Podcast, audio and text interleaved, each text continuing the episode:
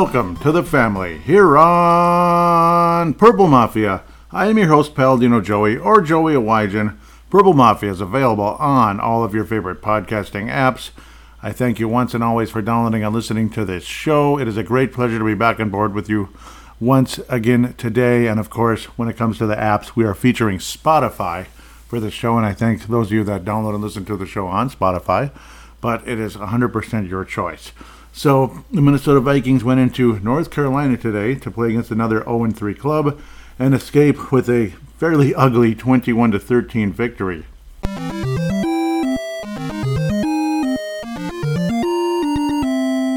Very Zimmer like, a very Zimmer like performance for the Minnesota Vikings. Looks like Mike Zimmer's coaching them again in a lot of ways. But then again, yeah, you had a nervous Kirk Cousins, mistake prone and all that, though his second interception, of course, was unearned. And, well, the defense played significantly better as well against a rookie quarterback, but on the road, not bad. certainly doesn't help when you finally have Marcus Davenport healthy, number zero, which is how many games he played before today. Did wind up with a sack, of course, which includes a tackle for loss, but also had some nice run stops along the way as well. A generally great game for the defense, or should I say, good game for the defense. Felt like they were giving up a good amount of chunk plays here and there against uh, the rookie Bryce Young, which did get frustrating at times, but I've seen a lot worse. Of course, he was just a rookie. I've said that 50 times already. um, 25 of 32. Definitely was completing his passes, was Bryce Young. I'd have to say the Vikings defensive line of all things was actually better than the secondary today. So the Vikings defensive line finally showing some teeth, even though again it wasn't all that spectacular the entire day. But the running game for Carolina generally wasn't working at all. The longest run of the day was seven yards by Chuba Hubbard, who averaged just under three yards a carry on 14 carries. Miles Sanders a yard and a half and an average of 2.7 yards per carry. So the Vikings defense did show up to play. Cam Akers also was in the game, though Alexander Mattison did carry the brunt of the carries with 95 yards, which definitely helped move the chains, of course. 5.6 a carry, almost 6 yards a carry for the Vikings throughout the game, along of only 17, so no bursts, but consistency is the key. Cam Akers with only 5 carries, but every one of them was a pretty good chunk play, to be quite honest. 8 yards a carry.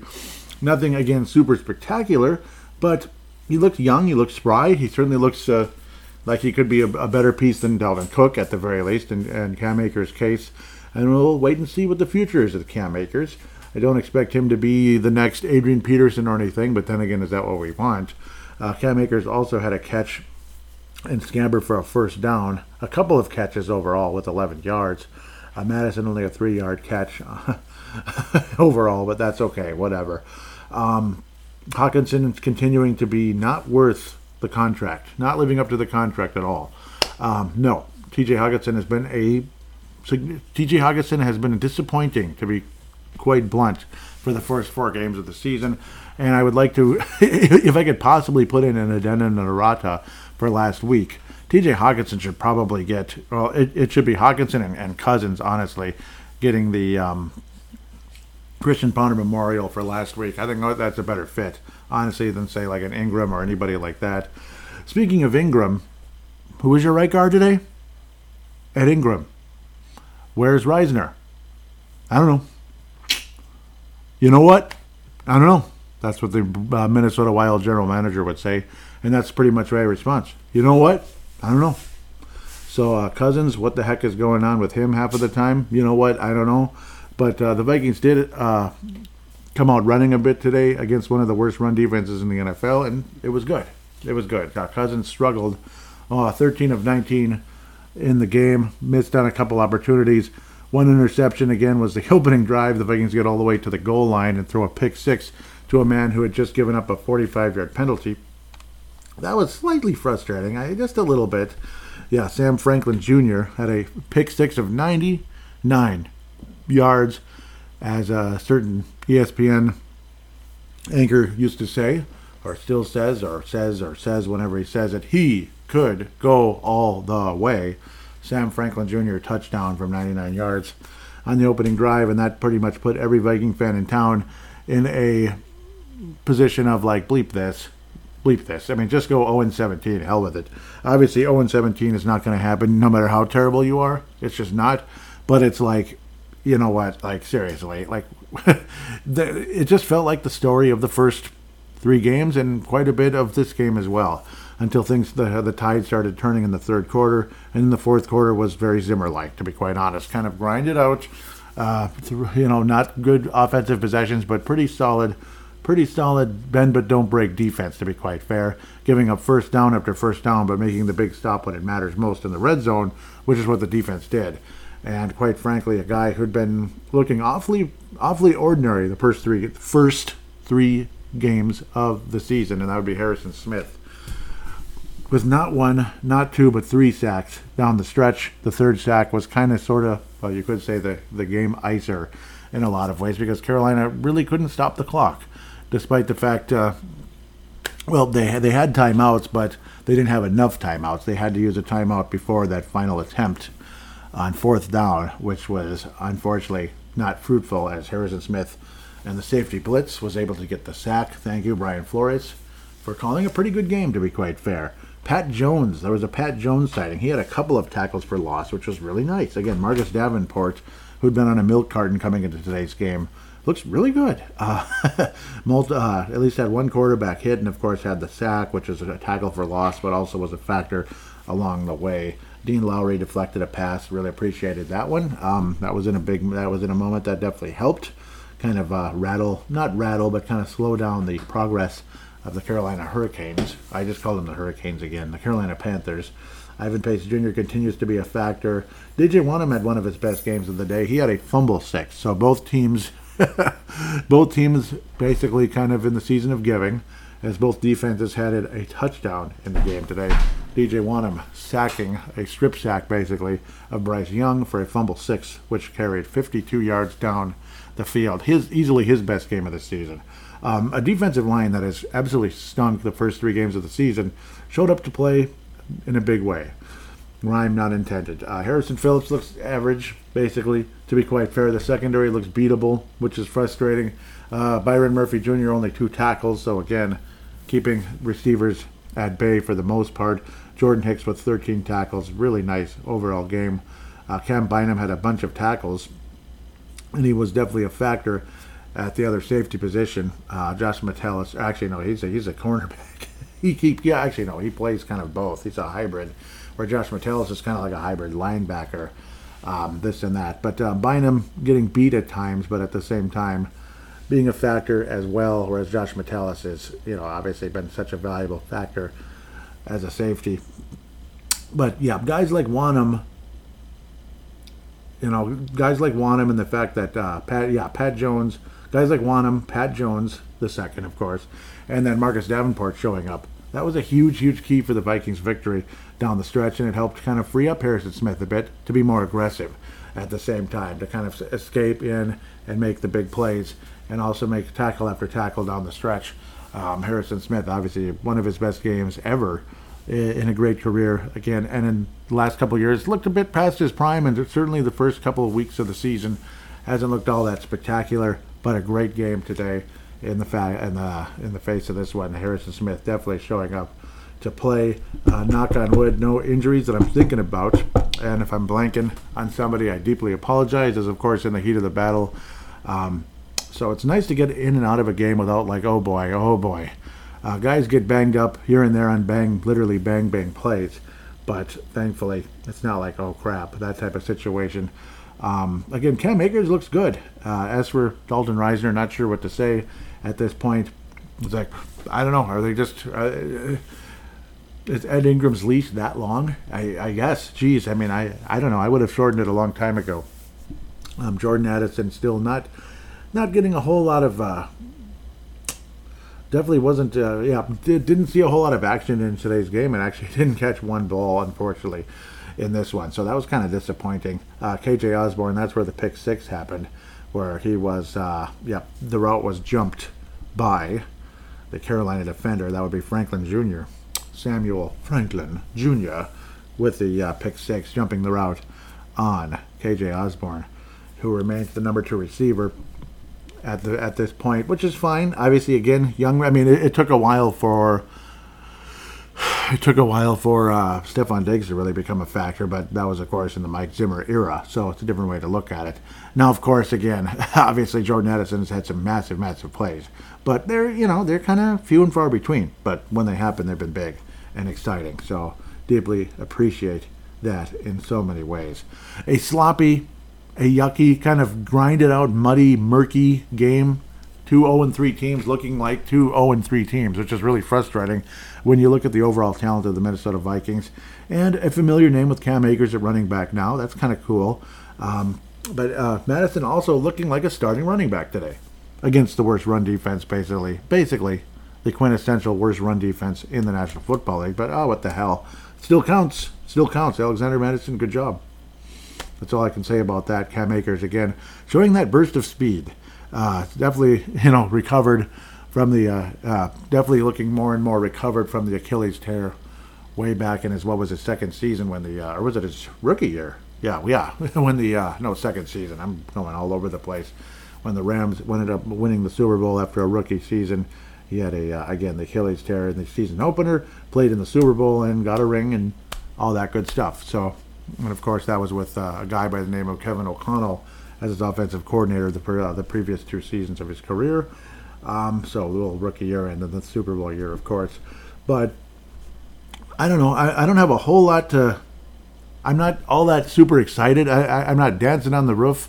Anybody that is, I mean, good for you, I guess. I'm not one of the face paint wearing, you know, jersey jersey stouting fans, jersey strutting fans out there anymore. Um, I never wore face paint, but I would wear jerseys and hats and stuff like that. Hats, maybe, maybe a shirt, you know, this and that. I've definitely quieted down over the years in a lot of ways. And plus, I mean, I've been podcasting since 2008. I'm one of the oldest podcasters pretty much you'll ever meet when it comes to not my personal age of 44. There's older podcasters, believe me. Michael Savage is, is 80. So put it that way. Former radio host, become full on, full time podcaster. But yeah, that's just one, one name to bring up. Um, but age of like just podcasting from 2008, that's a pretty old one. Uh, the internet was quite different back then, and podcasting uh, providers were quite different back then as well. When you consider Hipcast versus what you can do today in so many different ways. Danielle Hunter had some moments. Did he really stand out? kind of, sort of, not really. Ivan Pace Jr., solid game, so on and so forth. Really appreciated what he was able to do. But Jordan Hicks has had a hell of a year, I think, to be quite honest. He's probably been the most consistent player on the defense for the Minnesota Vikings in 2023, in my humble opinion. Um, could I, have I been wrong before? Of course. Um, KJ Osborn had a yeah. KJ Osborn also had a tackle on one of the turnovers, of course as the Vikings had a couple of them. Again, um, the second interception was batted away late in the first half. It was just irritating considering we're trailing the frickin' Carolina Panthers. Ugh, we're trailing the frickin' Carolina Panthers, and we're heading into halftime, and we're not getting the ball because we received it again on the opening drive. We had the opening drive, took it down the field, and threw a pick six. It's just it doesn't get worse than that in terms of like you've got to be bleeping kidding me. Though I suppose the only thing worse could be it would be like a pick six on the opening play of the game, which could happen. But it's just such a tease. You drive down the field in fairly impressive fashion, and then you throw the pick six. It's like like rubbing it in our face in a lot of ways. Like, oh, did you you thought we were going to score a touchdown there? I'll take that, you schmucks. You know that kind of thing. That's what it felt like in a lot of ways. A couple of predictions are kind of correct. I did predict that Justin Jefferson would have two touchdowns in the game, but I thought he'd go over the century mark to like 150 or something like that. One up with 85 yards and six catches. Okay, but two touchdowns, so at least I was right about the touchdowns. I figured Adam Thielen would have a good day, and he was the leading receiver for the uh, Carolina Panthers. Um, but Terrace Marshall Jr. did have the most catches, but only 56 yards. Adam Thielen was 76. Uh, was denied in the end zone once or twice along the way looks better this year than last year. Um, two years ago, Thielen looked great. Last year, Thielen looked way past his prime, couldn't get separation. Whereas this year, he, he's been getting some separation. He was really good last week, uh, him being Adam Thielen, and this week, of course, very good. Very solid as well. Um, am I missing him? Kind of, sort of, not really, kind of, sort of, yes. Uh, obviously, he's a good guy. He's a little crazy. He's extremely competitive. this and that. He was screaming at the referees in the final play of the game because he probably thought that that was an illegal pass by Kirk Cousins, where it was a it was literally a throwaway, like run the clock out and throw the ball away. He probably was saying there was no ineligible receiver uh, in the in, in, the area, which would be like intentional grounding or whatever the word would be. Um, so I don't know. Regardless, uh, the game ended and they let it go. I'm sure the Panthers would have liked to have one final play remaining, but it seemed like most most of the team was just kind of like whatever, it's over, we lost, blah blah blah, and that's kind of the way things wound up down the stretch. Um, it is definitely safe to say that Ivan Pace is yeah. I mean, obviously this is this is an old story now, but I'll say it again. Ivan Pace Jr. is a starting running back and apparently or running back linebacker. That might sound a little better. Brian Asamoah, the second, is not apparently. So it's interesting how Ivan Pace Jr., an undrafted free agent, was able to knock out a mid-round pick from a year ago from a starting role, which it looked like he had. But Ivan Pace Jr. has become a starting linebacker in the league. Hopefully his size doesn't come back to bite him in the future. But I don't know. It should be. He's he's been hanging in there, and it's been very impressive. Doesn't look like a Pro Bowler or anything, but definitely a worthy, worthy uh, piece to the Minnesota Vikings defense. And great to have Brian Flores Jr. I thought he called a great game. Did I call him Junior? Brian Flores. I'm going nuts. I'm going nuts. And I had a lot of weird mistakes last week where I called. I think I was talking about the Lions and I called them the the Pittsburgh Steelers. So I apologize that I've been so freaking sloppy. I apologize. I, I really do. Because, um, I mean, it's like there's like 15 scores in front of me. There's all kinds of stuff going on. And then I just say the stupidest things. Oh my goodness. I can't believe what I'm seeing. What? Huh. Seriously? Oh, okay. Anyhow, I'm seeing some stuff on the. that's I, I just can't believe it. Uh, we'll talk about that in segment number two. Segment number two is always an adventure, and of course, it was quite an adventure how frickin' sloppy I was last week. So again, I deeply apologize for calling calling the Detroit Lions, the Honolulu, the Honolulu Blue, the roar has been restored, the Pittsburgh Steelers or Pittsburgh or whatever. So my deep apologies. I'm going to try my best to not let myself say the wrong team name. It's pretty ridiculous. Now that I've dragged that out way too long. Um, again, uh, yay, we won. Uh, it's nice. I'm happy that the Vikings won and everything in terms of just for the sake of being happy. It, that's about it, though. It, it's it's you know when you want to talk about the when you want to talk about like the, the draft and this and that, and you don't think this team's going anywhere anyway. Yeah, I I don't blame you. I don't blame you if you're thinking that way because I kind of feel the same. I don't think Kirk Cousins is the solution at quarterback. I don't think anybody really does at the end of the day. Oh, and then now, oh, I, next week the Vikings will be a it'll be a late afternoon game or the second group, so to speak, on CBS in US Bank Stadium against the the the team that I hate more than any team in the NFL right now. With the it just figures the, uh, another player that I can't stand. Obviously, you can tell which one that is, and a singer that I can't stand. We're going to hear about nonstop the entire game, the the week leading up to the game. Like it's so exciting. Boy, do we have to hear about it. Oh, we have to hear about it so much. Oh, I don't even want to say their name. I don't even want to say their name. You know who they are. Celebrity relationship bullcrap. I just don't want to hear about it. Can we just watch sports? Can we keep politics out? Can we keep celebrity bullcrap out? No, we can't do that. We got to make everything about everything else just to drive you nuts. So we can't, I don't care about these stupid singers that we hear about every second when we're at work that I just I can't stand it. You, you hear about you hear their awful songs every second while you're at work. Why do I want to hear their awful songs or hear about them constantly during a game? But there I go, screwing it up for everybody else. My fantasy baseball team is literally coming down to the wire here. I'm not sure why the score updated in a negative way. I thought I was, what the heck? Why did it drop? Uh, I can't see what changed, which is really disappointing. Um, but yep, going down to the wire. My fantasy baseball team, probably by later tonight, I'll know as I'm recording the second and third segments if I'm a champion or a silver medalist, so to speak. So I'll have to wait and see. Figures that a bunch of players are sitting out because it's the final game of the regular season, which used to kill me in, in the Super Bowl in the past as well. Which is which is why you don't, yeah they don't uh, leave guys out there that long. Um, so annoying. But uh, I will mention one thing right now because I'm going to forget if I don't mention it right now. Tim Wakefield, at age 57, has passed away due to brain cancer. The uh, Boston Red Sox legend who won a couple of World Series 2004 and 2007. So Tim Wakefield, that uh, great knuckleballer who lasted 19 years in, the, in Major League Baseball.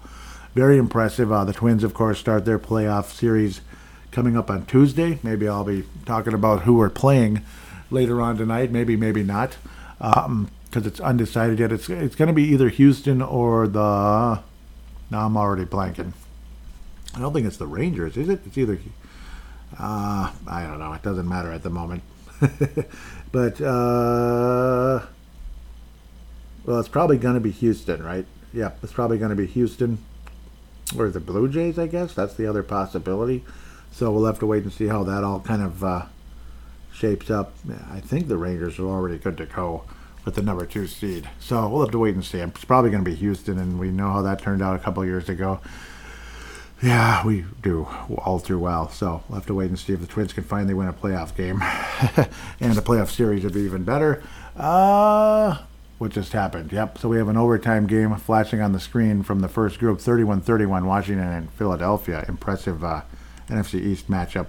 Okay, let's get to the point here. I've been babbling and down, bouncing around all over the place, and I really apologize. I'm using ESPN now instead of uh, Yahoo because they actually show everything. I don't know what's going on with Yahoo. They're weird, and they, they're not as good as they used to be. Used to be so valuable and so reliable.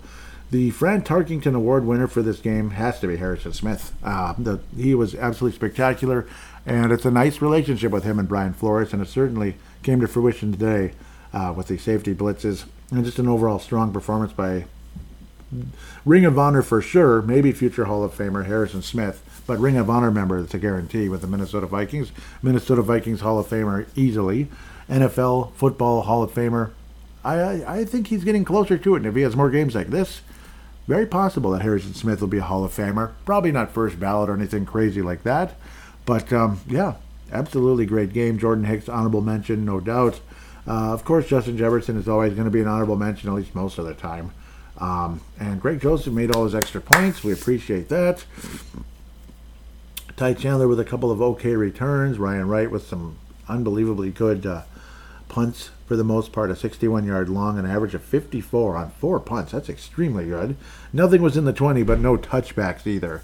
So we'll take that. And Hekker, Johnny Hekker did have a key touchback, which helped the Vikings later in the game. So that definitely helped. Uh, Ihmir Smith Marsette, former Vikings wide receiver and uh, I guess he's punt returner here.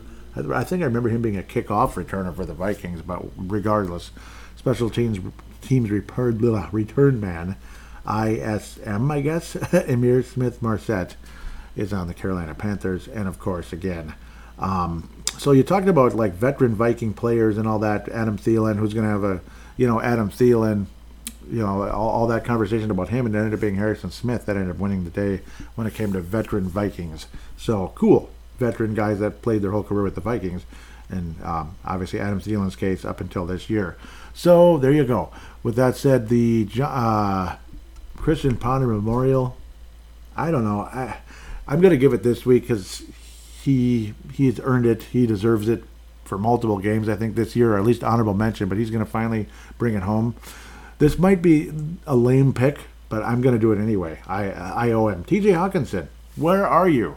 Where are you? Thanks for holding out, buddy. Thanks for holding out during training camp with this earache, this and and then oh now it's now is what, what what was it? His hamstring or something for a while there, and then well two catches later, what did he have? Like multiple. Uh, I don't know. Yeah, he had a fumble at the beginning of the game last week. That really set things in motion, going the wrong direction, which was insanely frustrating. So T.J. There it is. You're getting it, buddy, and you're on a fast track, T.J. Hockenson, for the Christian Ponder of the Year. I'm dead serious. That's how disappointing T.J. Hockenson has been.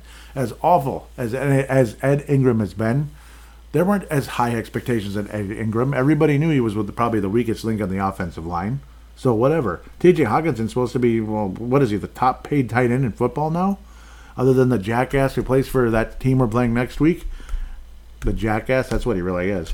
Um, that's the one thing Hockenson might have on Kelce. He's not a jackass, but maybe kind of after the holdout. He's starting to starting to lose me a little bit, and with his performance so far, I'm very disappointed. With that said, we'll take a quick break. Segment number two, we'll talk about the Kansas City Chiefs Ugh. and the uh, rest of the uh, NFL and all that cute stuff.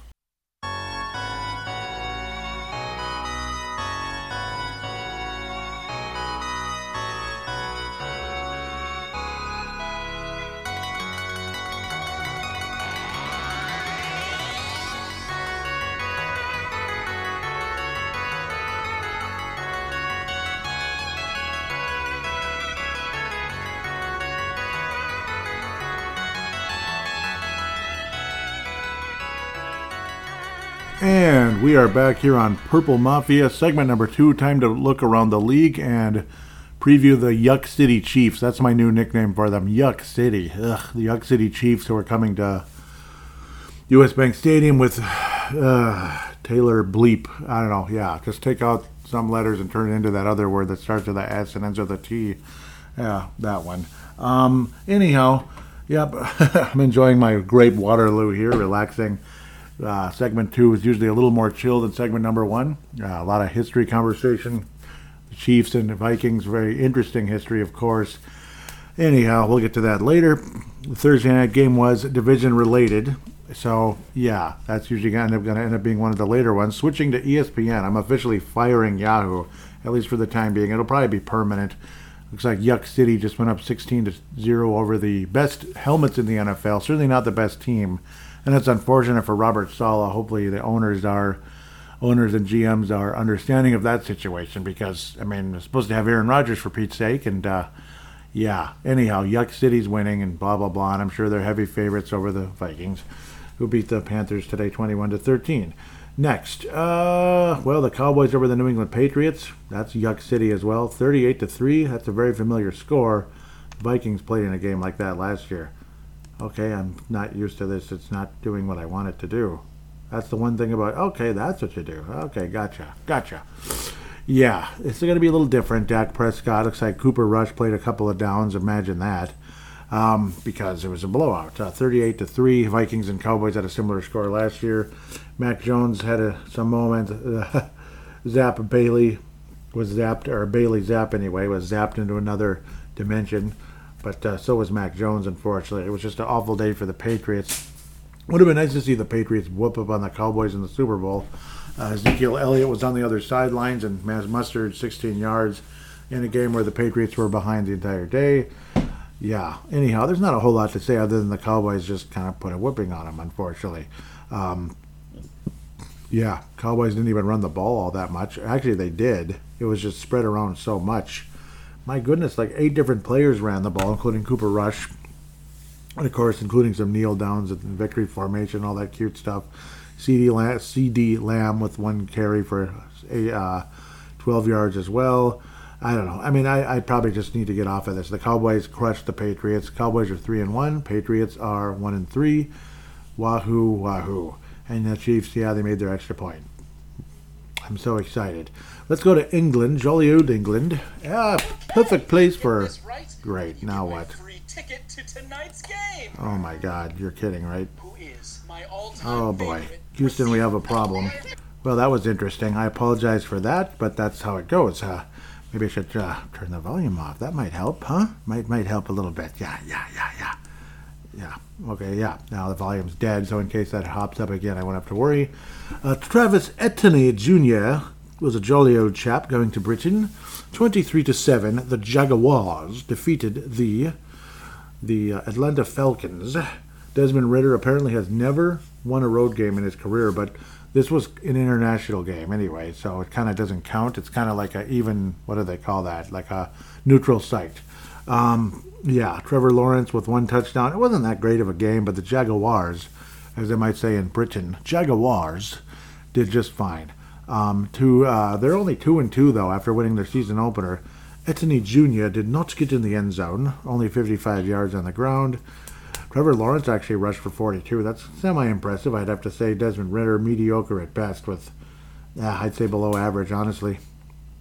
A couple of ints and a single touchdown pass. I don't know. eh, this game was kind of balls, uh, for lack of a better term. It was balls. There was a lot of balls games today, a lot. Um, a lot, like 38 to 3 Cowboys and Patriots. What, what do you want to talk about? The Cowboys crushed the Patriots. Is that all you need to know? I, th- I think it is. Uh, Jacksonville and Atlanta, it's like, well, I don't know. This might have been the Super Bowl like in 99 or something. Maybe. Mark Brunell versus that creep that beat the Vikings. What was that guy's name? Chris Chandler? Oh, God. Give me a break. Chris Chandler a career backup with you know starter. He was kind of starter. He was a starter level quarterback who was a career backup and all that stuff. Most of his career and and stuff. Anyhow, why am I even getting into that? Buffalo Bills. There's another balls game. A team that scored 70 points last week got got rung up for 48 this week. That would be the Miami Dolphins, their first loss of the year. A reality check and a similar, well, similar, kind of similar result of the 92 season, 93 AFC Championship game. Yeah. Um, where the Bills beat the beat the Dolphins. Of course, a lot of us would have loved to see San Francisco and Miami in the Super Bowl. That would have been the coolest thing ever. And then we got Buffalo and Dallas. That's all you need to know. We got Buffalo and Dallas. Uh, Tua, just certainly not his day today. Interception, a touchdown he, he he got the yardage, he got the completions and all that good stuff. The, even the quarterback rating was halfway decent, but the QBR, which is a different story, uh, obviously, well, one way or another, the old-fashioned rating, Josh Allen had a perfect quarterback rating. That's again all you need to know. Um, he only missed, he only, gosh, 21 of 25, only four incompletions for Josh Allen, four touchdowns, 320 yards, and 1.58, no, 1.58 8.3 quarterback rating, which is perfect in the National Football League.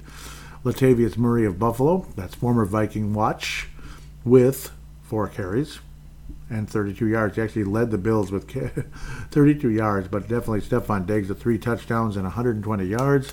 Great day for him on six catches. Tyreek Hill not doing any peace signs today, as he had one single 20-yard scamper. Otherwise, 58 total yards and three catches. Mm completely, completely different day for old peace sign himself. I used to hate the guy, but um, I, I, don't know. I'm becoming neutral. His his his former teammate took over that role. It's funny how it's another Kansas City Chiefs player. Uh, excuse me, Yuck City Chiefs. I have to stick to that name, Yuck City Chiefs. Miami uh, had two two sacks in the game. Buffalo had four. Greg Rousseau led the, the Buffalo Bills with two sacks in the game on Mr. Tua again, just simply wasn't Buffalo, uh, Miami's day. Unfortunately, big, big, uh, big Dolphins fan. Well, kind of. kind of a closet Dolphins fan since like the day I started watching football. Teams like San Francisco, Miami, it's just classic, like heritage type teams in my opinion. In a lot of ways, Buffalo's a heritage team, but are they though? I don't know. Before Jim Kelly got there, they didn't do a whole lot. They did have OJ, they did have the juice and all that back in the '70s, but I don't know. That's kind of all they had though. Sorry, the Brown Bowl, Baltimore versus Cleveland. Baltimore is the only team in the NFL that's a part of two different bowls where it's like a, a team moves away and yeah, and you're kind of getting revenge on one city. Uh, it's like two teams that played in the same city. Yeah. Anyhow, in this case, it's the Brown Bowl, the Baltimore Ravens versus the Cleveland Browns, and as usual, as per usual, the Baltimore Ravens win. Unfortunately, Cleveland, who's looked so freaking good coming into this week, did not have their starting quarterback. They had somebody named Dorian Thompson Robinson, DTR. And he threw an INT three times in the game. And that's kind of the story. Uh, Baltimore does have a good defense, a good pass rush, all that good stuff. Lamar Jackson, uh, and obviously Cleveland has a f- fantastic defense. But just the vibe the whole game, it was just kind of like not good. It was just wasn't a good vibe for Cleveland. Unfortunately, and they lose their first home game of the season after being two and zero. Oh. Baltimore's two and zero oh on the road, which actually has kind of been their uh, mo. It's been their signature kind of forever. They've always been kind of a good road team in one era or the next. Certainly in the Joe Flacco era, they went all the way to the AFC Championship game as an underdog back in 2008 and ran into the nasty, disgusting Pittsburgh Steelers. Who, yeah, I wasn't a fan of that particular club yes, I'm kind of a love hate type of guy. You know, I, I, I, like seeing Cleveland do well. Can't stand Pittsburgh. You know, the stuff like that. Uh, Pittsburgh, I, I, like more than I used to. Not that you're here to hear about who I love and hate, because I'm making it a little bit too much about myself here, and I apologize for that. Cleveland, obviously, just like, what more can I say? It's just not their day. Again, another one of those balls type of games. Like, okay, this team got killed, this team sucked today, and that team got killed, and that team sucked today. Oh, Pittsburgh, what? I, I feel so bad about this. Speaking of Pittsburgh and not being a fan, but uh, I don't mind this game. Kenny Pickett's kind of okay. They weren't okay today. C.J. Stroud kicking some butoxis, 306 yards. This is the Houston Texans, not the Pittsburgh Steelers. It's the Houston Texans or the Detroit Lions or anybody like that. The Texans, 30 to six, another blowout. It's just blowouts everywhere except the Vikings game practically. Um, yeah, the Chiefs and Jets. You can kind of see where that's heading. Um, Devin Singletary also threw a six-yard touchdown. That's cute. C.J. Stroud threw two of them for 300 yards overall in the game. Pittsburgh destroyed in Houston. The Houston Texans definitely showing signs of significant improvement, a big step forward, and all that cool stuff. Mike Boone, he was on the Vikings, wasn't he? He ran a ball for four yards in the game, but for Houston, that's cool. So yeah, he was on the Vikings for a minute, wasn't he? I do believe so, my lord. Uh, yeah, but a comfortable win for Houston. That would be a tiebreaker versus Pittsburgh if that's possible for some type of a playoff berth. Playoff berth? Houston? You never know. Heck, they won their first playoff game ever. You know, when they their first ever playoff appearance, they won the game. Yeah, that kind of deal, which is something around here we don't know a whole lot of that. Uh, we don't know a whole lot about that around here for any of our teams except the the Wild, I guess, who had some early early playoff success, and that's fallen by the wayside who that fell by the wayside very quickly after that. Houston, comfortable win. I mean, it's just another one of those. I mean, what more do you need to say? Houston crushed Pittsburgh. Bottom line, Pittsburgh drops to two and two. Houston jumps to two and two. A couple of OT thrillers today, so good for those guys. The Los Angeles Rams defeat the Indianapolis Colts 29 to 23 a walk-off type victory in favor of the Los Angeles Rams. They're two and two, and Indianapolis is what? Two and two. Everybody's two and two except us. Anthony Richardson's back. That's good. After I believe what looked was was like a head injury. Poor completion percentage, but a couple of TD passes and didn't turn the ball over, so that's encouraging. Matthew Stafford, kind of a usual type of Stafford type of day. 300 yards, a touchdown, and an interception. Sound about right? I agree. uh, Puka Nacua rolls right off your tongue. Had the game of his life with 100, and yeah, he's a pretty good player, isn't he? Nine yards, 169 receptions. God, I'm such a goofball. 109 yards, nine receptions, 163 yards, and a touchdown with a walk-off victory over the Indianapolis Colts, who are now 0-2 at home. That's not a recipe for success. But it's a rookie quarterback who has tons and tons and oodles and oodles and gobs of potential. And if he was on your fantasy team today, the completion percentage isn't going to hurt you all that much. He ran a ball in the end zone and threw for two. It's not bad. Not bad at all. So that helps. Ogletree, one of the coolest names of all time, had a receiving touchdown along with Mo Alie-Cox. Interesting. We got some interesting names everywhere. Tyler Higbee, even that kind of rolls right off your tongue, doesn't it? It just it just does. Puka Nacua. And I'm probably mispronouncing it, but uh, old Puka with the walk-off winner against the Indianapolis Colts to get the Rams in the his house in a lot of ways. The Rams were up 21 nothing and 20 to nothing, pardon me, in this game at one point, and unfortunately for the Rams, they almost blew it. But they didn't. They won. Wahoo, wahoo.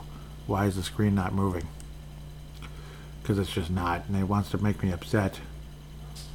Uh, huh, huh. That's just the painful part, because I don't think it's going to respond to me now. Oh, there it is. That might help. Sorry, I am really kind of a clown right now. You ready for another blowout? Me neither, but we're getting it anyway, whether we like it or not. What is up with the Bengals? So much for my so much for my Super Bowl pick. It's like would have been like picking Virginia in the uh, NCAA tournament. Like was it four years ago? number one seed in the entire tournament, out in the first round. It never happened before. It was nuts.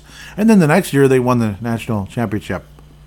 Yeah, so maybe hopefully Cincinnati, if they have an awful season, they win the Super Bowl next year.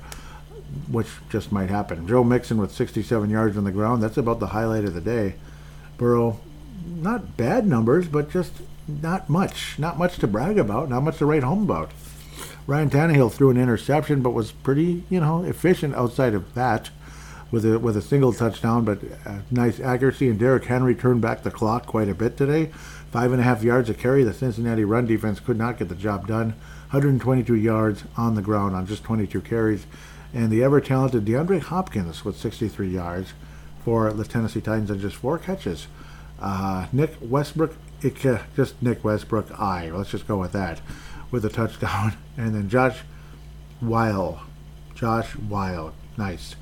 Uh, yeah, that's kind of what type of day it was. 27 to 3. That's just it's just the Sunday of blowouts, isn't it? What the heck is up with these teams? What the heck is up with everybody? Patriots get crushed and Cincinnati and blah blah blah. The Jets are getting run right out of the run run right off the field. It's just blah. And then you get overtime thrillers like the Colts and stuff, and the uh, Philadelphia Eagles and all them. Another blowout. You ready? Another one. Another one. Oh, Buccaneers and Saints, twenty-six to nine. I'm glad to see the man. The Bucks just keep winning football games. They're three and one. Get your division champion shirts ready to go. Get the division champion merchandise, hats and shirts for the 2023 Bucks ready to go because I think that's I think they're going to win the division. I I think so. It's like I I guess I mean good for them. good for them for Todd Bowles and Baker Mayfield having a really nice year, looking like a first round pick. Let's not say number one overall, but he's looking like a first round pick of a quarterback, kind of like Jared Goff uh, a little east of here across Lake Michigan there. That guy, too. Uh, Baker Mayfield, three touchdowns and his usual interception. He's always got to have that, that blemish. Like, he just can't eat that peanut butter and jelly sandwich without dropping a little bit of that jelly all over the table or, or like a magazine he's reading or his phone or whatever the heck, whatever the heck technology he has in front of him. But 116.9 quarterback rating and that's kind of what it's like with Baker Mayfield. He'll be eating that wonderful food, but he's always got to spill a little bit, yeah, even if it's the best peanut butter and jelly sandwich ever made. Three quarterbacks in the game for the Saints, and I know Taysom Hill is going to be on some kind of cute play. Somehow, some way, it was a 13-yard gain. Good for him. Uh, Jameis Winston threw an INT on one pass. Good for him. Um, what else? Derek Carr threw for 127 yards and that's it. Wow. Yuck. Tampa Bay wins comfortably. The Saints get three field goals. And yeah, Michael Thomas, who a lot of us forgot about, seemed like last couple of years. Alvin Kamara, who I remember years ago ran for six touchdowns on Christmas Day against the Vikings. Ho, ho, ho. Yeah. Anyhow, the. sorry, I can't help myself. Um, Vita Vea, that rolls right off your tongue too, with a couple of sacks for the Tampa Bay Schmucks, who are not the Schmucks. They're kind of like uh, they're kind of like Detroit or something in, in a way where you're like, wow, I mean, this is impressive. I think they're better than last year's Bears team, who looked kind of cute early in the season, and then everything just kind of completely went down the tubes. Looks like the Jets got a safety, huh? Well, that's kind of funny. And it sounds like the people next door are uh, having a W, whatever this freaking what is it, WCW or WWE match or something? Like, what is going on? What's up with this? What's going on? Are they dropping like 300 pound like bench pressers or something? Like, what is the deal over there? Apartment life. If you can avoid it, avoid it. Yeah, it's not worth it. Next. Um, there I go ranting again. Uh, yeah, it's just one blowout after another. This one's not a blowout. The Chargers with a comfort, just kind of comfortable seven-point win over the uh, Las Vegas Raiders. Still getting used to that. Los Angeles Chargers getting used to that too. 24 to 17 win. This is I'm such a mess here, but yeah, I'll come back to that in a minute. Commanders and Eagles, that was a thriller. Yep, a back and forth, back and forth, but of course the Eagles won because the Eagles won. And I'm beginning to think it might be a rematch in the Super Bowl or just flat out the Eagles finally the, the Eagles just win it. I can't imagine any any team being hungrier than the Eagles after what happened last year. They should have beaten the Yuck City Chiefs. They should have.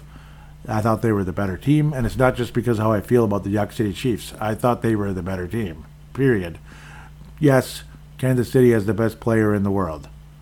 But Jalen Hurts ain't far behind, and I thought the Eagles had a more complete team. That's not being just being a, you know, rube or whatever, whatever you might want to think. Um, as for the Washington Commanders, very, very impressive showing, but unfortunately, you just, you know, it's not college football where you get ranked. I mean, well, some people can do that, I suppose, but it's not college football where you can get ranked. Uh, you know, you don't really lose ranks going and losing against the best team in the league by three points. Whereas, yeah, you know, it where it's just simply a loss is a loss, and that's the unfortunate part. But a great, great, great effort by the Washington Commanders. It's kind of sad to see them lose, but also equally impressed with how good this Eagles team is and how they get the job done. Jalen Hurts with 300 yards, couple touchdown passes, rating way up there. Uh, didn't run for a touchdown, but he's got the most touchdown runs, I believe, in the history of the league for the short amount of time that he's been in the league. So very impressive, Jalen Hurts. It's not that hard to be a fan of his.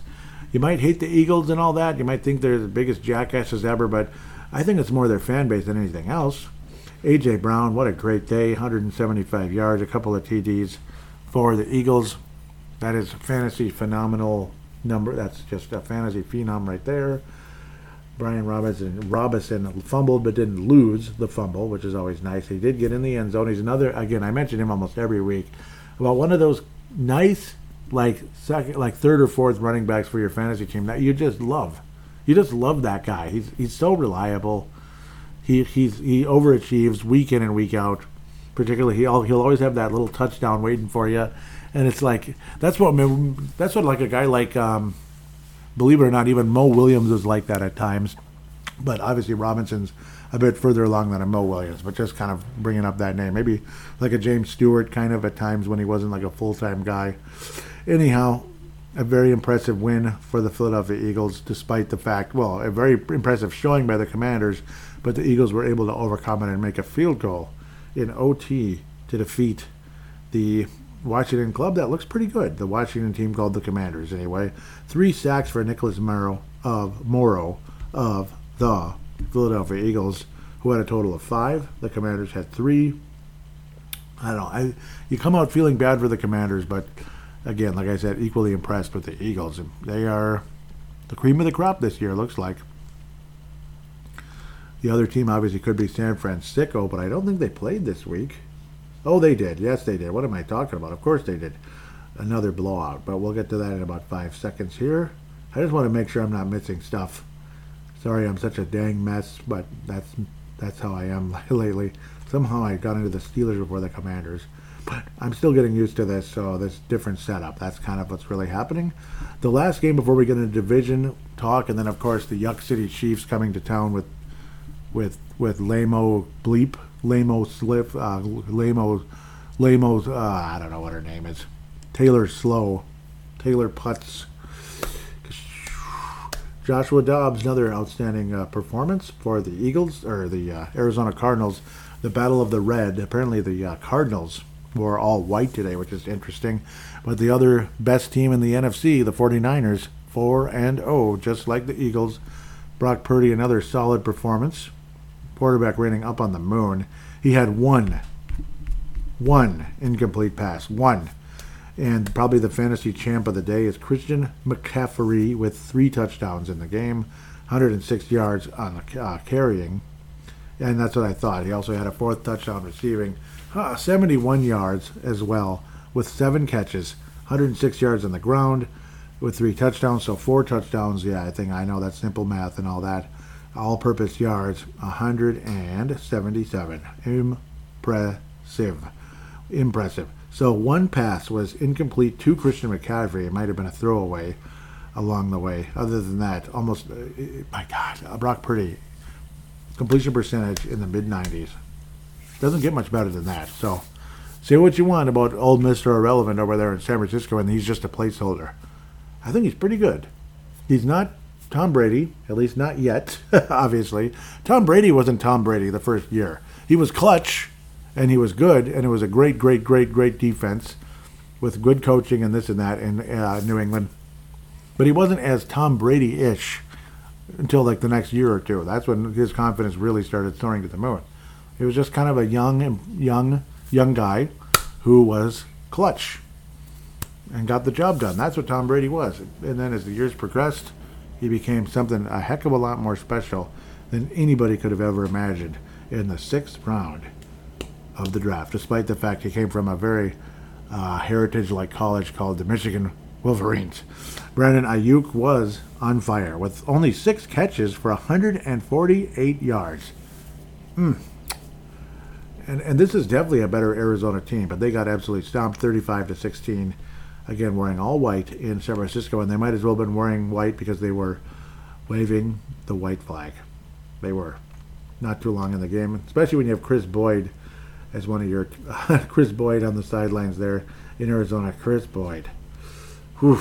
But it's Arizona. I mean, good for Kris Boyd that he's still in the league, I suppose. San Francisco defense barely had to do much because the offense was just it was like a, uh, it was like an image of perfection. It was like Michael Jordan in cleats, unbelievable, just beautiful. Uh, Thursday night game, might as well get to that now. Another semi thriller. Let's. Uh, why is it saying this? You can't tell me that I can't go there. There it is. That was the darndest thing. Jordan Love, reality is setting in with a couple of INTs.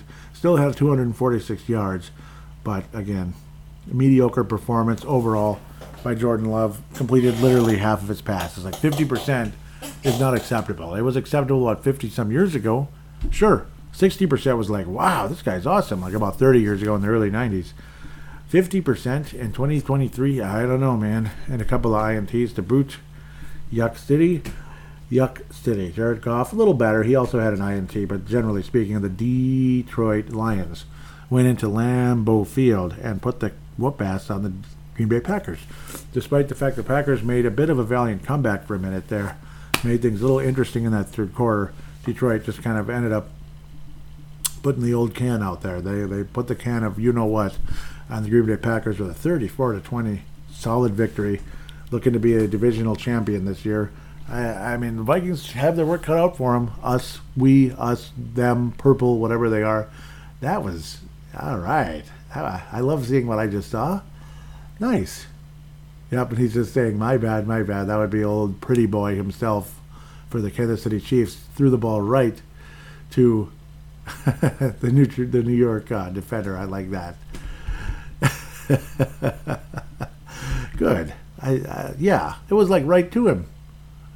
I think. Uh, what, what, what was? I, I guess. I mean, I guess you're trying to sail it over him, but you didn't though. You didn't sail it over him. It just. I don't know, man. He's human, isn't he? That's right. Doggone it. David Montgomery, the former Chicago Bear, absolutely was a huge part of the uh, success of the Detroit Lions with three touchdowns, 121 yards, bell cow type of game, and of course, when it comes to Montgomery, uh, solid defense, good running game. Jared Goff, a starting quarterback. He's a starter. He's he's not just a placeholder. He's a starter. Oh my gosh, I almost had a my heart almost sang like no. They didn't throw a flag on the Jets and then they have to give the ball back. It's like nope, it was just a, stupid uh, what do they call that false start on the the best helmets in the league. That's the New York Jets. Anyhow, Detroit again significantly. They look like the best team in the NFC North. They simply look like the best team in the NFC North. That's all you really got to say. At the end of the day, five sacks on Jordan Love, and that's very impressive to say the least.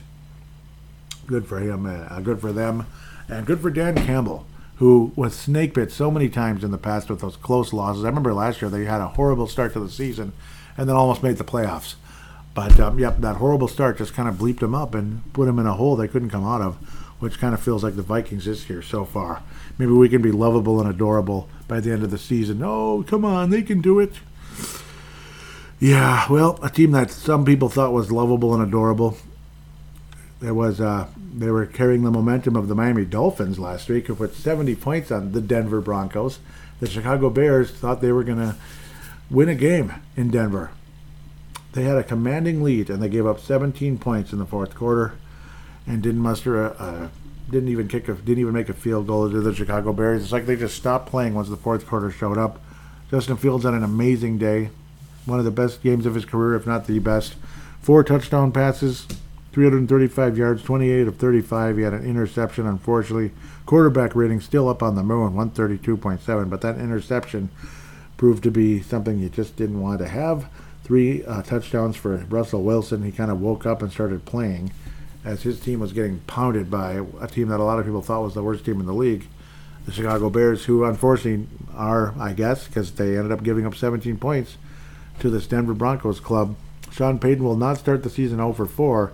And imagine, I could imagine if the Bears ended up like sustaining their lead and beat the crap out of Denver, Sean Payton would be gone before the end of the season. It would be back to back years where it's like, you know what, the hell with it. But then again, they're paying him so much. Maybe not. Maybe they can't do it. I don't know. But uh, Cole Kmet with 85 yards and two touchdowns. DJ Moore with 131 yards. These are all for the Bears and a touchdown. And Khalil Herbert also with a touchdown. Um, unfortunately, you have Justin Fields also had a fumble loss. And I don't know, it's just a darn shame the way the Bears kind of choked this one away. But I guess the Vikings are in sole possession of third place now. It's all separate. Every team is separated by a half game at least. Detroit first place, three and one. Green Bay second place, two and two. Minnesota third, one and three. Chicago zero and four. Last. So there you go. There's your NFC North roundup. Chicago Bears are in last place, and I don't believe a Chicago. Yeah, both Chicago teams in, in baseball were absolutely hideous this past season. The Bulls have talent, but I don't think they'll ever win anything. Didn't the White Sox lose like 101 games this year? So, real quick before I get to Casey, and since it's the uh, second segment and we get cute sometimes here, my fantasy baseball team won by the skin of its teeth in a tie game. But um, at the end of the day, the tie game, uh, a, a, tie game ends up going to the team with the uh, higher seed, and thank God that was me because one time I lost that way in a championship game. It was dev- or it was a semifinal game actually in hockey about four or five years ago. It was devastating. I think I was the fourth seed, and up, upstart team going against the number two. And then that number two went on and won easily in the championship, which tells me I would have probably won the title had I mustered maybe one goal extra or something, whatever the difference was. It was devastating. Um, and I wound up with a nice, pretty bronze trophy, if I remember correctly. Yay. But uh, my fantasy baseball ends up winning it all this year, starting off in first place and ending in first place. One of those magical years where it just you know we just kind of hung on, hung on, hung on, stayed just a little bit ahead of everybody else. I didn't dominate the league; it was just a little bit ahead. Things kind of looked a little bit uh, scary for a while, but ended up winning. Thank God. Uh, and the Minnesota Twins will be the Minnesota Twins will be. Oh, I don't even know what the word is anymore. But uh, yeah, there's no tip off or anything like that. It'll be throwing opening pitch, I guess, with the Toronto Blue Jays. The last time the Twins and Blue Jays faced off in the postseason was the ALCS, the American League Championship Series in 1991. And who won the World Championship that year? The Minnesota Twins. Hopefully, the Twins can gain that momentum by somehow getting past Toronto in a small three game series, best out of three in the wild card. And then you go to the ALDS, the ALCS, and the World Series. So who knows what'll happen? I believe the Twins won 88 games this year which is just a couple more than that 87 team that won it all with only 85 wins. New York Jets are on the move. And wow, it's now 17 to 11. Yuck City has given up 11 straight points. I think uh, New York is going for two, understandably, because four is closer than five, I guess. I guess. Um, yeah, it helps. Anyhow, somehow it does. But the Bears, yeah, the Bears are what they are. Chicago sucks in baseball too, unfortunately. Hockey, well, they have the best prospect in the NHL, Connor Bedard. The other Connor, man, Sean Payton looks about he looks about 15 years older. Wow, he looks like some old like World War II like colonel or something.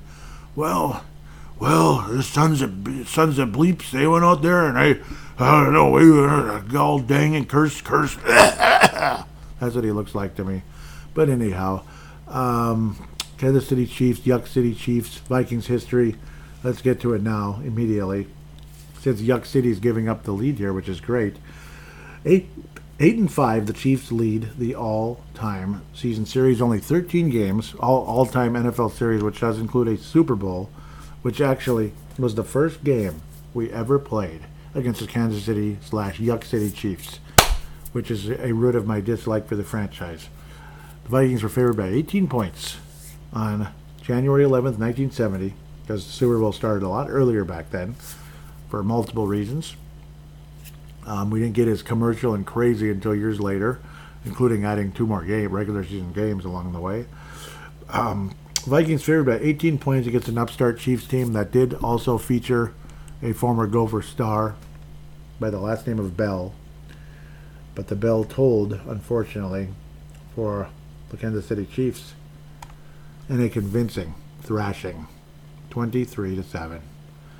and the Vikings actually trailed the game 23 to nothing until they finally scored a touchdown in the fourth quarter. In New Orleans, Louisiana, Tulane Stadium, 80,562 fans in attendance to watch a completely upstart, complete underdog put the whooping on a powerful, awesome Purple People Eaters Club that had all the talent in the world, was young and exciting because, yeah, the Purple People Eaters were young and exciting in 1969. They had Joe Kapp, the, the um, I believe he's called the Raging Cajun, right? He was a crazy guy, but he didn't have a good day. And, uh, you know, and Gary Cuozzo came in as a backup at one point, didn't do anything.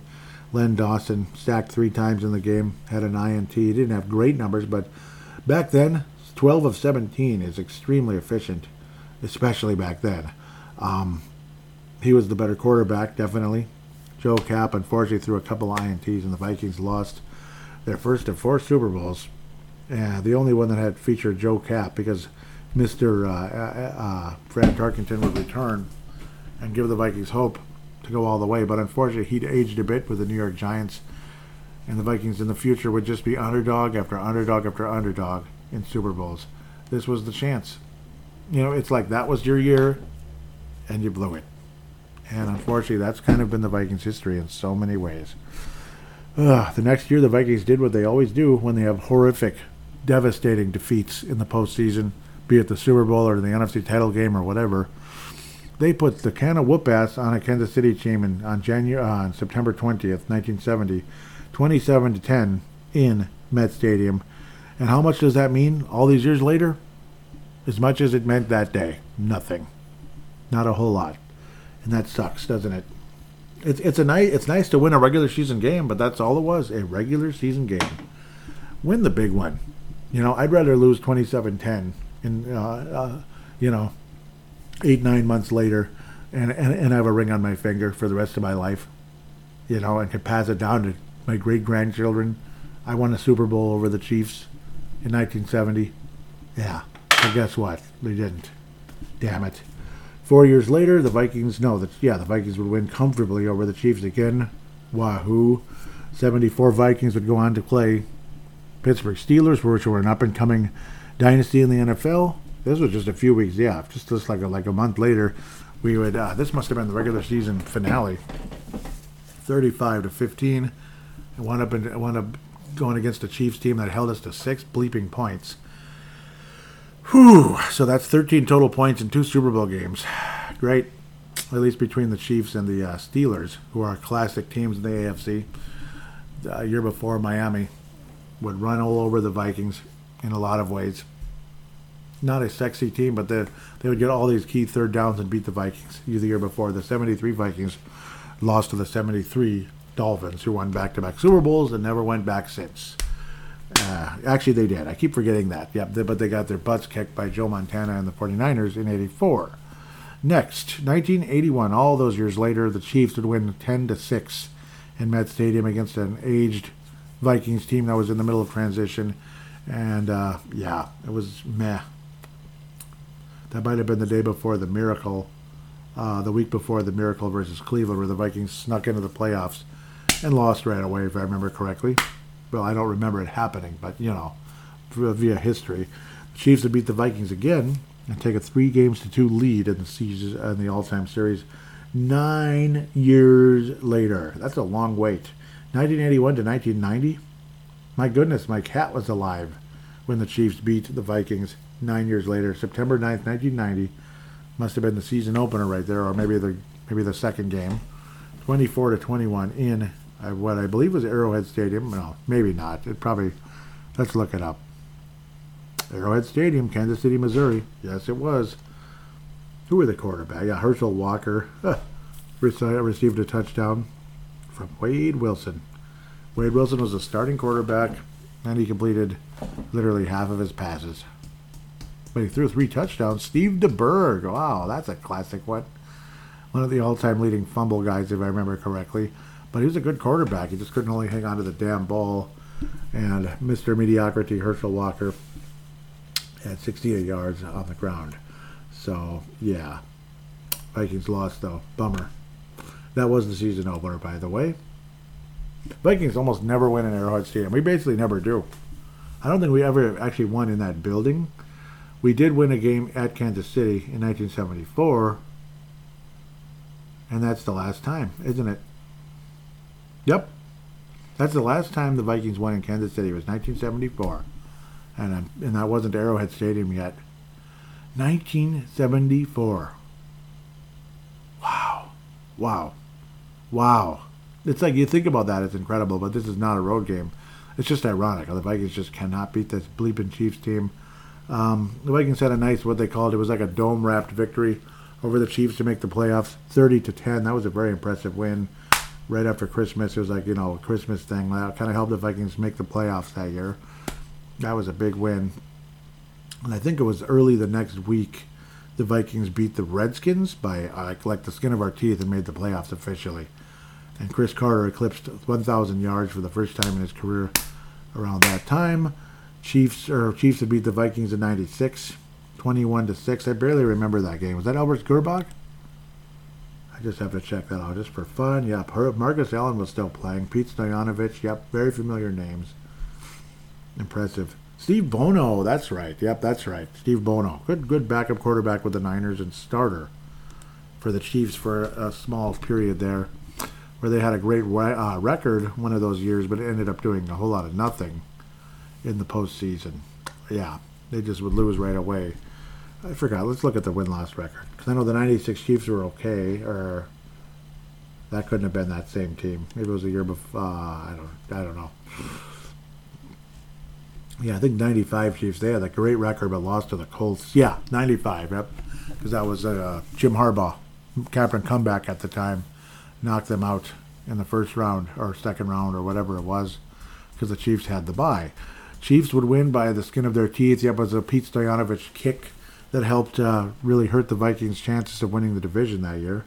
Um, devastating loss in frickin' Arrowhead, which is typical of the Vikings, dropping us to seven and six. Stoyanovich had the game-winning kick. I still remember that one very well. Very frustrating day. Yep. Uh, Vikings should have won that game, but didn't. I think that was a huge, like, yeah, Randy Moss returned a, punt. Yep, that was awesome. There's occasionally we put Randy Moss there for a kick return, and he would be spectacular. But the Vikings defense just couldn't hold the Chiefs down the stretch, and we lost. But yep, shows how often we play this club. All the way 2003, Vikings would crush the Chiefs 45 to 20. Yep, that was the Culpepper-led Vikings, and that was us trying to make the playoffs around that time. We ended up not making it. 2007, the Chiefs beat the Vikings 13 to 10. Ugh. Yeah, another one of those bullcrap Arrowhead games. God, yep, that was real early. That was when, oh yeah, I remember now. Uh, Jared Allen was on the Chiefs still. It was his last year with the Chiefs, and he just sacked Kelly Holcomb into into Kingdom Come. Yep, five sacks total in the game. Not from five sacks on Kelly Holcomb. Yep, who couldn't move uh, at all. Damon Huard, same thing. It was an awful football game. Adrian Peterson did get 102 yards on the ground, and the aging Larry Johnson was mediocre at best. Um, but God, Bobby Wade, yuck. It was a terrible Vikings offense outside of uh, outside of Adrian Peterson. There wasn't a whole lot to write home about in that one. Um, yeah, Tony Gonzalez had some moments. I want to see how many sacks Jared Allen had. I think it was three. Where is it? Two, but they were key sacks in a very close game. Yep, Jared Allen. God. Yep, that was uh, yep Jared Allen against the Vikings and became a Viking the next year. That was exciting for us. 2011, terrible Vikings team. I don't even like to think about it. 22 to 17 earlier. That team was getting snake bit, and uh, what's his name was pitiful. I still remember the it was a night. It was a very dry early October day, very warm and dry day here in Minnesota. But that game was in KC, and they were doing their you know chop chant the whole game, and they they beat us. What's his name was below average at best. Him being Donovan McNabb. To think that was only wow, that was just two time. That was just two uh, two games ago versus the Chiefs, and that was 2011. 12 years ago. Four years later, the Chiefs would beat the Vikings. Uh, no, the Vikings would beat the Chiefs 16 to 10 in 2015. Was that against? Uh, yeah, 2015. Yep, that was Teddy Bridgewater early on. I think that might have been that might have been Teddy's first game. I think no, he played against Atlanta. He came back a couple weeks later. He was mediocre, was Teddy, and Alex Smith was a little better, but the Vikings would emerge victorious somehow, some way against the Chiefs team in TCF Bank Stadium. That was that fun little year in the bank, including 2014, of course. Um, that was not Teddy's first game. It was a whole year ago. What am I talking about? And the Vikings would lose a close one, back and forth against yeah, the freaking backup quarterback in Kansas City because the Vikings refused to win in Arrowhead Stadium. I remember ranting about it that day. Matt Moore, yep. Ugh. Matt Moore had one of his better games. He is a Minnesota native, if I remember correctly, former Carolina Panther. Kirk Cousins had great numbers and everything, but the Vikings, well, he had touchdowns. His completion percentage was way down there, terrible. Dalvin Cook had 71 yards on the ground. But overall, a frustrating day. Yeah, when, it's such a rare history against a team, it's kind of fun to kind of really go into the history between the two clubs. Um, but obviously, franchise snake bit in the city of Kansas, in Kansas City, Missouri, and also again the start of all of our pain and suffering in the postseason, particularly in the Super Bowl, but now just later postseason games like the NFC title game started against the Kansas City Chiefs way back in early 1970 in, the, in Super Bowl number four. So as for today's uh, matchup, well, you know, this upcoming uh, next week's matchup anyway, against a very talented Chiefs team. Yeah, but I mentioned earlier Tim Wakefield died at age 57 due to brain cancer, of all things. Jeez. Um, he pitched for 19 years in the league and won two World Series with the Boston Red Sox. One of the great knuckleballers of all time, Tim Wakefield. We will give him a moment of silence. God bless Tim Wakefield and his family. As uh, very, very sad to say the least there. Kansas City, though, now is up 20 to 12. I'm not going to be surprised one bit if the Chiefs win comfortably in this game. Obviously, you have he who shall not be named at the tight end position, 37 yards at the moment. Obviously, he's had great numbers, and I'm sure they're going to be showing she who shall not be named constantly if she's at the game. But I haven't seen her in this one because I haven't been really paying super close attention. I'd rather concentrate on doing the show. Zach Wilson has actually been decent. This game is in New Jersey, right? Where is it? MetLife Stadium. That would be New Jersey. It's amazing how the Giants and the Jets play in the same building. That's shocking, actually, but it, it can be done. Isaiah Pacheco, he can be a pain in the butt to deal with. Um, he definitely was a problem for the Eagles last year. 84 yards and just eight rushes. Jeez, he is he is kind of the other peace sign and he's wearing that same number. Amazing how they moved on from old peace sign in just a single year. Jerick McKinnon, there's a former Viking to worry about, but only three yards on the ground. As pa, pa, uh, pa, Pacheco, I, am never going to get it right. Pacheco, Pacheco, with a touchdown again. Um, so, and of course, Mahomes had that Kirk Cousins moment where he literally threw it to the Jets pretty much. He threw it right into the Jets defender, which is hilarious. Um, it really was. I loved it. That would be uh, Ashtyn Davis. Okay. Um, Kansas City, obviously, there's talent all over the place, and you really like what the you know. I've I've always liked um, Steve Spagnuolo, kind of bend but don't break, but just gets the job done. Um, he has multiple championships with multiple teams as a defensive coordinator in the NFL. Um, Super Bowl title with the Giants and the and the Chiefs. He is one of the great uh, defensive coordinators. There's no doubt about that. Um, Mike Edwards with a sack so far in this game, but obviously the Chiefs. It's the passing attack, but they also have a great running. Uh, they also have a great running back in uh, uh, Pacheco. I don't think I'll ever say it right. Isaiah. I almost called him Nick. See, like, what's wrong with me? But Isaiah Pacheco, he's a pain in the butt to deal with. 100. He only had 155 yards coming into the uh, into this game, which is weird. Last year, see, it's like kind of Cam Akers numbers last year, but really stepped up in the big moments, though. He really did. Um, but yeah, Cam Akers type numbers in 17 total games last year. Also, it's a running back by committee a bit there, and he was only a seventh round pick. He was a rookie in the seventh round, where Aker was like Akers, part of me was like a, a mid second round pick, kind of like Dalvin Cook. Um, well, only five TDs, but yeah, he'd, he'd get those big moments. He'd make those big plays at the big moments. So, and he's a cocky son of a gun too. He likes to, yeah, he likes to celebrate a lot, kind of like everybody else, and I mean everybody else. Uh, Harrison Butt, Butt Kerr is one of the best kickers in the league, one of the most uh, reliable. So you hope and pray it's not a close game. If somehow we're in it, somehow, some way we blow them out, but uh, I don't know about that. Uh, it's safe to say the Chiefs will be heavy favorites against the Vikings. I would be shocked beyond belief, even though it, you know it's going to be here.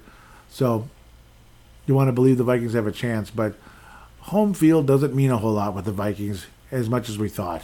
Um, yeah, I just don't get that vibe. We've lost a playoff game there and all that. We almost lost to the Saints. Remember that? We almost did in the playoffs as well. We've had a lot of insanely disappointing games, including the six touchdown day against the Saints in the, uh, around Christmas when the Vikings were still alive for the postseason. As terrible as that team was, we were still alive for the playoffs. It just felt worse than it was because we were kind of close to 500 ish. Um, just kind of funny how all that turns out. So I don't really, as cool as that stadium is, and the whole skull chant and the the you know playing the playing the the horn and all that. I don't know. I don't I don't know. I'd like to believe it's going to make a huge difference against the Chiefs, but I'll believe it when I see it. Unfortunately, it's like you go against the best quarterback in the league. Uh, he who shall not be named, who's still a dangerous, he's still a threat until he gets a little bit older.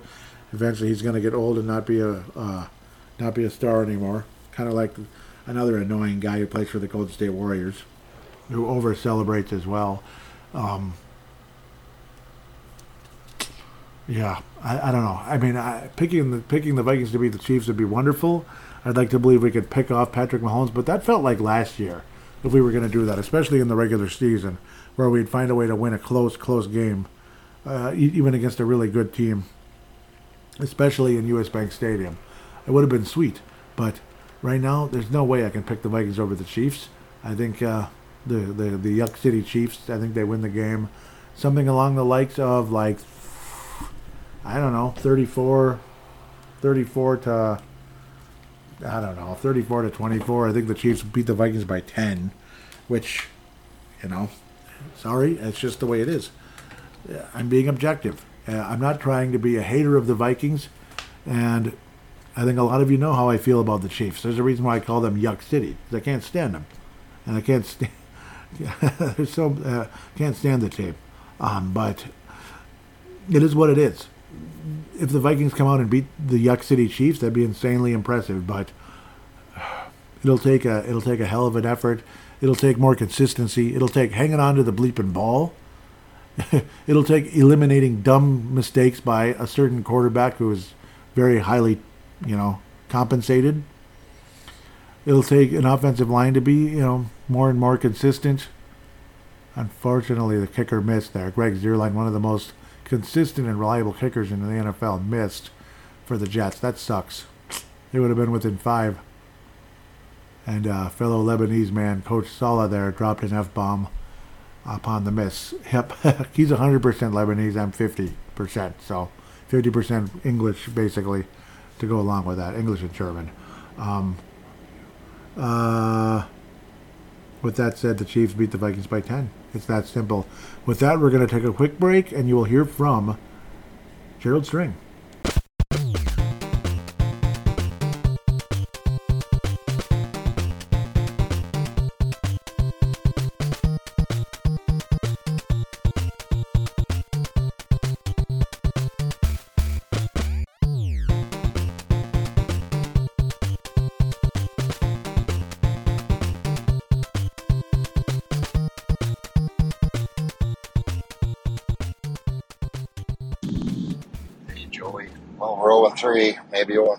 Time this show airs.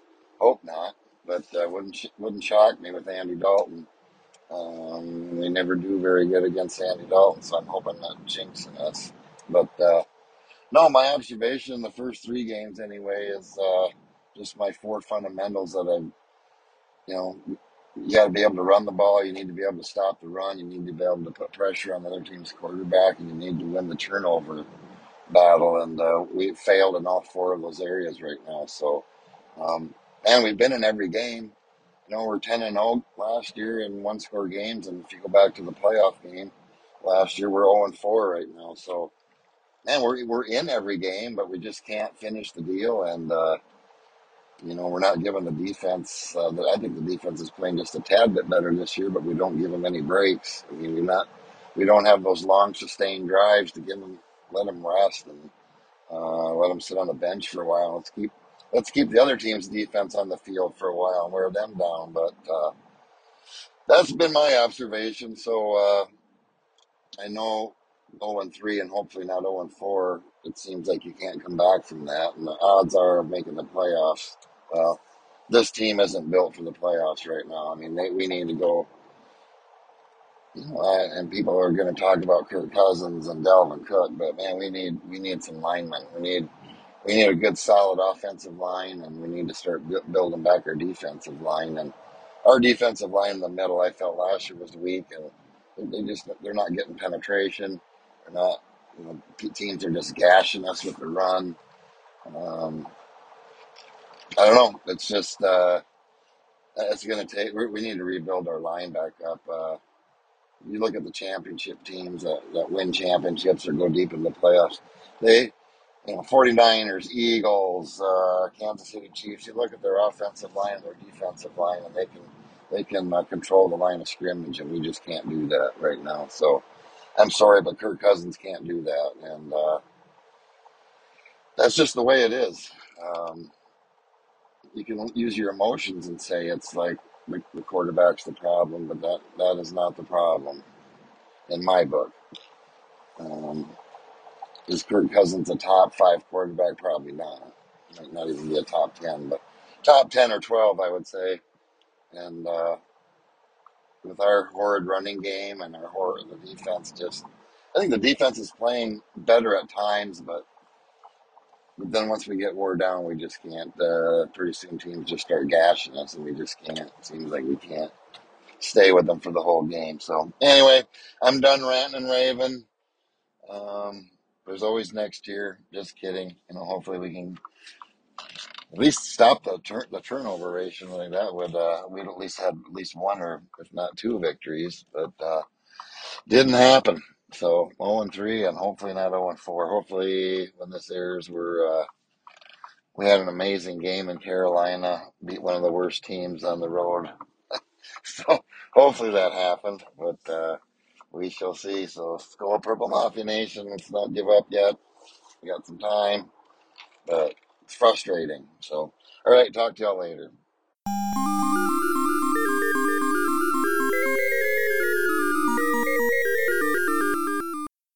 And I thank you so much for that call in, Gerald Sring. Really appreciate hearing from you. Gerald calling in from South Dakota now. So apparently he's moved to South Dakota, correct? Yep, um, yep, Gerald from South Dakota. So that's really uh, really great to hear from you. And yep, he's the classic one who said in the past, did I mention we need some guards? I was in a call in a few years ago. And um, yep, still still the case and how the trenches are oh trenches are oh so important to the success of so many franchises that have won the Super Bowl. That's how the New York Giants defeated an undefeated team in the Super Bowl. New York Giants with their defensive line.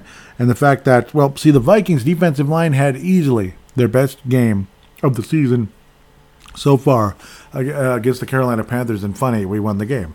So it's stuff like that. Yeah, if, if you have no pass rush and you can't protect your own quarterback against the other team's pass rush, if you're basically again losing the games, losing the battles in the trenches over and over and over and over again, you probably are going to be one of the worst teams in the league. If you're mediocre, you'll win some games, you'll lose some games. If you're a little you know, if you're good at, if you're prolific at something else but mediocre there, you'll make the playoffs but lose to a team that's better uh, has a better defensive line slash better offensive line, so on and so forth. If you're outstanding in the trenches, at least on one side of the ball, and decent on the other side, you just might be a Super Bowl contender if you have a competent quarterback and all that good type of stuff. So, yeah, totally feel you there. Uh, the pass rush definitely was completely not there whatsoever. And funny, Marcus Davenport playing in his first game as a Minnesota Viking, coming in from the Saints, looked pretty good. I, I that that was nice. That was very encouraging, to be quite honest. Really liked what I saw from Marcus Davenport, and um, hopefully we get more and more of that. Hopefully the son of a gun can stay healthy and maybe earn uh, an extension with the Minnesota Vikings. I don't anticipate anything like a seven-year contract or anything, unless he has the season of his life after the uh, after returning. But just saying, maybe he could stick around if he ends up being as good as he looked today, and uh, we'll see. So that's obviously a huge, huge thing. That defensive line, and obviously getting protection from the offensive line. You didn't hear nearly as many complaints out of Ed Ingram, and well, I mean he was gift. He's he's been gift wrapped that position, at least so it seems. I mean. Dalton Risner, anyone? Hello, we did sign him, right? So kind of strange. Thank you so much, Gerald. That is an awesome call. I really appreciate that. And now we can call him Gerald from South Dakota. Gerald from South Dakota. So um, there you go. All right, so we'll continue from there to X, the X Twitter, the formerly known as Twitter, at Purple Mafia Show, at Purple Mafia Show, and it should be in the show description. Want to thank Vince Germano coming in out of Australia, Lakers, Pies, Browns, Malcolm McSween coming in out of California, and Tene Brown coming in out of New Zealand for retweeting the most recent show. Really appreciate you. Uh, Purple Mafia episode 406. Generous tippers. We're generous tippers. Today, I still haven't officially decided on a name for the show, and we're in segment number three. Got to think of something and we'll see. Maybe something really cool will come to my mind, or something very basic, like uh, trenches. I don't know. Yeah, trenches matter. Yeah, that might be something. Anyhow, Dave Hickey out of Iowa. Great to hear from you. And yep, this is where we can still hear from Dave Hickey because I don't think the Facebook's coming back. That's just my guess. I might have to recreate Facebook all over again. Good luck to me, right? It could take like 50 years, you know. I mean, it it was struggling forever kind of it had, it had, some surges and then it would do nothing for a couple of years and then it would have another surge and then it did absolutely nothing for the longest time and then because of the you know the Zimmer era was really bad honestly um, by about well really after after uh, 28 after 2017 everything just stopped basically and then last year the thing surged it was like a 33% increase which is insane and then now they're killing the account which I don't know why because they're evil Anyhow, let's get to Dave Hickey out of Iowa. Says, okay, yep, he's responding to something I said, so I better, yeah. So you guys know what the heck we're talking about. I was saying, come on, man. There we go. Evans, Evans has to bring that in, or at a bare minimum, bat it away. Dave Hickey was saying that was the major, that was last week. That was the major turning point in the game. Him missing that interception, then a wide receiver pass to two wide open receivers for a walk-in touchdown. Yep, that was tiring as well. Great to hear from you, Dave. I was saying that absolutely murdered murdered us. It's just been a bounce of the ball type of year. Everything's going wrong, a lot like 2021 all over again. Yep. So we go from there. Dave Hickey. Yep. Uh, and he's responding again. I was saying pure incompetence, Bon Voyage, Kirk Cousins. That was the pick six, went for 99 yards. Looks like there's a bunch of replies. I wonder where they are. Dave Hickey said more mistake, not a bunch, but a few more mistakes. Then um, they get a penalty on a touchdown and then throw a pick six. So yeah, it was pretty pathetic. Yeah, it could have been a touchdown. Please stop showing that clown singer that I don't like. Overrated singer, vastly overrated singer, and I will say that till I'm blue in the face because it's true. And if you don't dis- and if you don't agree, I don't care. Next, I was saying so sloppy. What a nasty overall game so far. Mad Martin says we can wish Joey about Bon Voyage, uh, um, Kirk Cousins. Carolina is, is one of the worst teams in the league, and and our lot find a find a way to fell down by ten because of a turnover and a th- and a three and out. Yep, this would be day uh, again. Mad Martin coming out of northern Scotland, so do think about the our lot and our lot. So, yep, do do consider. Yep, I, I love the way you talk. Yep, and it's awesome. He says it's unacceptable to always do this on a regular basis. He needs to go. Yep, how he just kind of, yeah, he like mind bleeps in like the worst time possible. That's Kirk Cousins. I was saying it's beyond maddening. What an utter tease that his whole career has been. Which makes yep, yep, and then Mad Martin says bleeping priceless. Yet another bleep show from what's supposed to be a high-powered offense. They yep, all the yeah the turnovers and the three and outs. They need to shake it up completely. The product on the field sucks.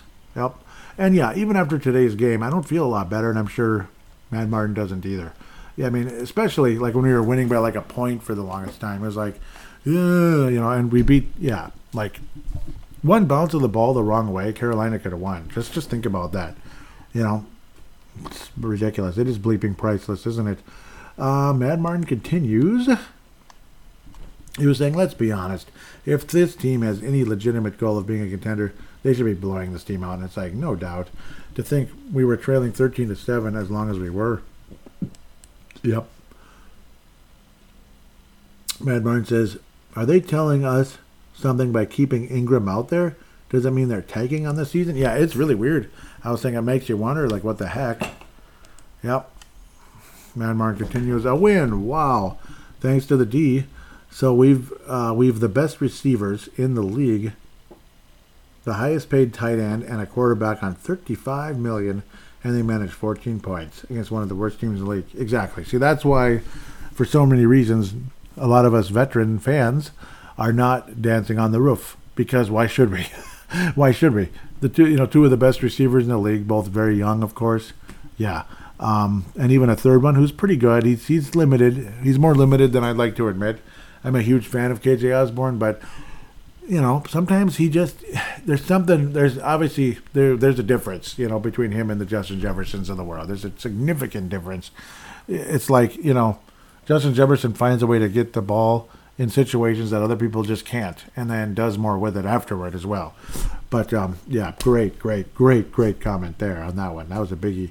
And then Tanae Brown wraps up the X section saying, again, Tanae coming in out of New Zealand, just catching up on the game. It's interesting how Kirk has been in the league so long, but when he starts the game with a mistake, he can't shake it. Surprised we won after the early pick six.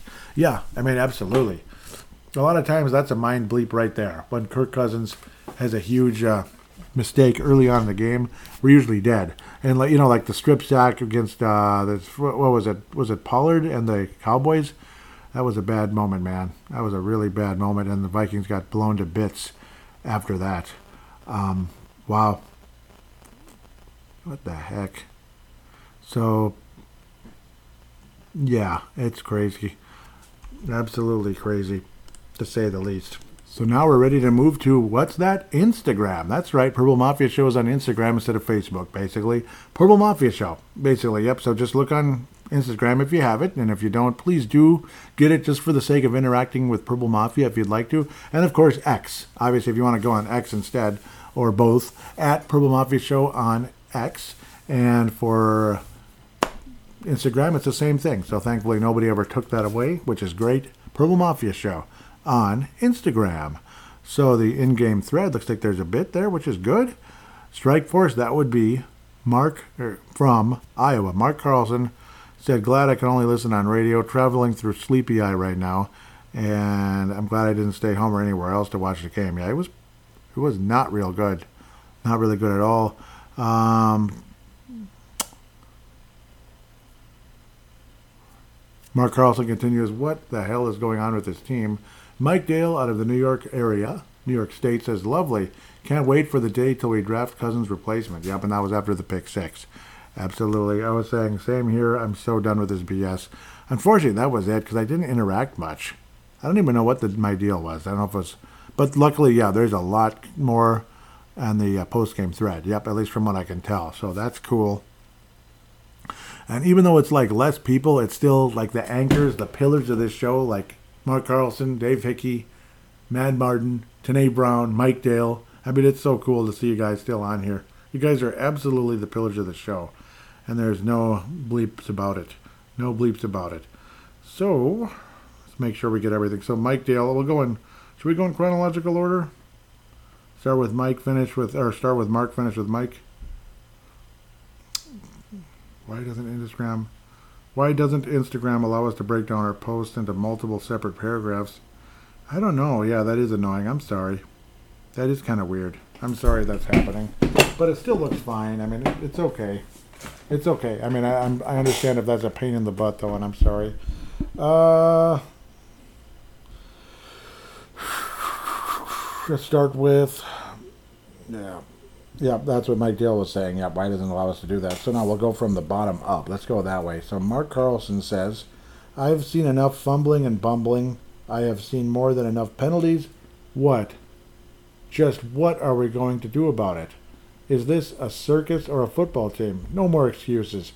It's not the crowd or uh, yeah, like they're, you know, Kirk Cousins and all them were blaming the crowd because they're they're too loud so he can't hear the play when all you had to do is spike the ball. Yeah, that was pathetic last week. Like the dumbest excuse you could ever come up with, honestly. Um, embarrassing.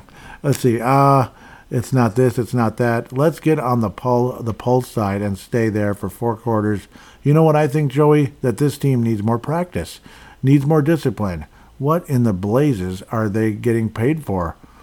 It's my team too, damn it. I have a lifetime invested in it. And speaking of that, it's going to take three or more wins just to put the team on the plus side, just to get past 50%. So let's get back in the fight. I want aggressive players with an axe to grind. Maybe Davenport today, huh? No, that would always me there. I want play calling that matches the tempo and intensity of the game. Coaches, where are you? Yes, coaches are part of the problem. I agree. Um, how else do we have so many penalties, sloppy coaching, sloppy play? The whole staff needs to be put on notice. Unacceptable penalties are on more than just the players. Clock, uh, clock management, play calling, who is on the field, who should, who should not be, are fundamentals. If we can't do that right, we are a circus, clowns and everything. Only I am not laughing. Quote unquote, step right up, folks. dot, dot, dot. Joey, thanks for the star and keep up the good work. P.S. Loving the fall colors and spectacular weather across southern and central Minnesota. You can keep the ladybugs and the tiny little seams or whatever they're called. Yeah, they're like the gnats or whatever. Yeah, those are annoying. Um, yeah, for me personally, in the fall colors, there's nothing like a sugar maple. How they have that beautiful pinkish red hue. Um, the one that I think is the most overrated of the maple trees is the blaze maple. It's nice, but it seems like everybody has the blaze, the autumn blaze maple. It's cool and everything. It looks kind of like a hybrid in between a sugar and a red. But if I could just have a regular red maple or a regular sugar, I'd be very happy. Uh, in fact, one of each. If I could have my own house and have a sugar and a red maple in the same backyard or whatever or front yard, I think that'd be really cool. So anyhow, cool. Yep. Speaking of fall colors, uh, Mark Carlson says Sunday night football comment. There is an air attack in the Meadowlands, and it's not the Jets doing the attacking. And another comment, I really was cheering for Washington today. Skull. Yeah, that was an impressive game. It's too bad they didn't win. Um, let's see if we can. I want to make sure that I'm not screwing things up here. Uh, okay, yep, so we'll go up. You know, here's the big, big Mike Dale symphony. Here it comes. well, we shouldn't feel proud of our Vikings. Carolina are a bad team despite the impressive efforts from our prodigal native son, Adam Thielen. Yes, he had a chip on his shoulder and he had something to prove, but this team shouldn't have caused the Vikings this many problems as they did. Yep. Uh, as as mentioned, uh, Alexander Mattison is much more at ease when he knows that he is not expected to be the man or workhorse. Yeah, did, did you notice that? Yep, as assessed. Yep, um, at at tailback. With the addition of Cam Akers on the team, it seemed like the pressure was off and the two worked well in tandem. Yeah, and that's the good part about running backs. That's not like they're like, "Oh my God, this guy's here. It's all over for me. I'm gonna lose my mind." So that that's the good news. You can have two good running backs. It's very possible. You know, like Thunder and Lightning years ago, and such. Um, yeah, and Cam Akers looked really good, didn't he? Anyhow, this team though has some serious deficiencies that will uh, culminate and this team probably not making the playoffs. This team is downright weak and soft in the trenches on both the interior of both the offensive and defensive lines. Long and short, they're getting too bullied to protect the quarterback in passing situations, uh, and you don't get enough of a forceful push to yield a successful running game except for today, thankfully. But that's Carolina. They're one of the worst run defenses in football. Inversely, on the defensive side, the interior of the defensive line is getting blasted back and not very keen at stopping the run. Yeah, very true. Yeah, run the run up the gut, and the Vikings are in trouble. Uh, yep, not very keen at stopping the run and will hemorrhage yards at almost any instance. I know I should be happy about the first win of the season. yep, I know the feeling, right? But it really doesn't instill with me much confidence going forward. I agree. Pros, Fran Tarkenton Award goes to Harrison Smith. Yep, yep, you got it. At least, yeah. I mean, we're of like mind anyway. We, we could have a different opinion, which is totally fine. That's that's the fun of it. That's the fun of it. If it's like one of those games where it could be one or two or three different guys. Uh, but yeah, Harrison Smith, I think, yeah. Uh, Harrison Smith, who had a decent rebound game from last week. Alex Mattison, yep, he's one of the pros as well, showed a bit of life for the first time this year. Cam Akers averaging over 8 yards a carry despite a small sample size. Yep, Ty Chandler's two nice kick returns that yield over 55 yards. Don't know why he's not incorporated more into the Vikings offense, at least as a third down screen weapon or scat wing back capacity. Cons. Well, the secondary and run defense leaves a lot to be desired. It's obvious that it's personal that's the personnel that's lacking as Flores is trying to salvage and scheme whatever he can from the debacle that was Ed Donatell fiasco from last year. Cousins, Kirk Cousins at his age and albatross of a contract dragging, dragging the progress of this Vikings team further down from a potential Super Bowl berth. Can we move on from him? Yes, I, I, w- I would like to feel the same. Uh, the sooner we can get a new quarterback in at the helm, the better. Sorry for being so doom and gloom, but with a team one and three, and we're uh, we're nowhere closer to reaching a Super Bowl and winning it. And yep, and Mark Carlson puts a uh, gold star there. Yep, yep, yep, yep. Yeah. Uh, it feels like people are just going to be racking in the stars this year. Yep, as we're wrapping up the final segment here, the final section of it. Um, awesome, awesome. Um, I'm going to give the gold star to Mike Dale. That was really cool. That was awesome. Uh, Mad Martin and gosh, oh my god, yeah, I don't know what to do anymore. It's like you guys are all like super good. It's like Mad Martin, Gerald String, great call, great call, lots of great points. Mark Carlson, what an awesome line there as well. Man, I mean, yep. I mean, for now, yeah, we'll go with Mad Martin and Gerald Spring for the silver. Mark Carlson today will bring in a silver plated bronze because those were so good. Mark Carlson, you could be gold so easily. Uh, that's how good that was. You know, uh, you guys really helped this show. You really do. And thank you so much for hanging in there despite Facebook going off the face of the earth. Uh, Mad Martin didn't have to worry too much because he's been on X the whole time, which is great, or Twitter, but X now the whole time, and he's been spectacular. Gerald Spring, thank you so much for that call. That was awesome.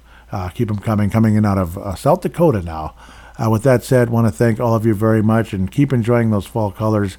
This show's probably getting a little long in the tooth now, but um, amazingly, the New York Jets have tied the game up. Hopefully, they don't blow it like the Bears and the and the the Redskins. Hopefully, they end up coming out victorious. That would be so cool. It'd be a very impressive win for the New York Jets. So go J E T S Jets Jets Jets, and beat the uh, Yuck City Chiefs. Unfortunately, though, that might hurt our chances even more next week, but I don't think a lot of us are all that worried at this point. With that said, have yourself a wonderful week, and we'll talk about the Yuck City Chiefs next week's show.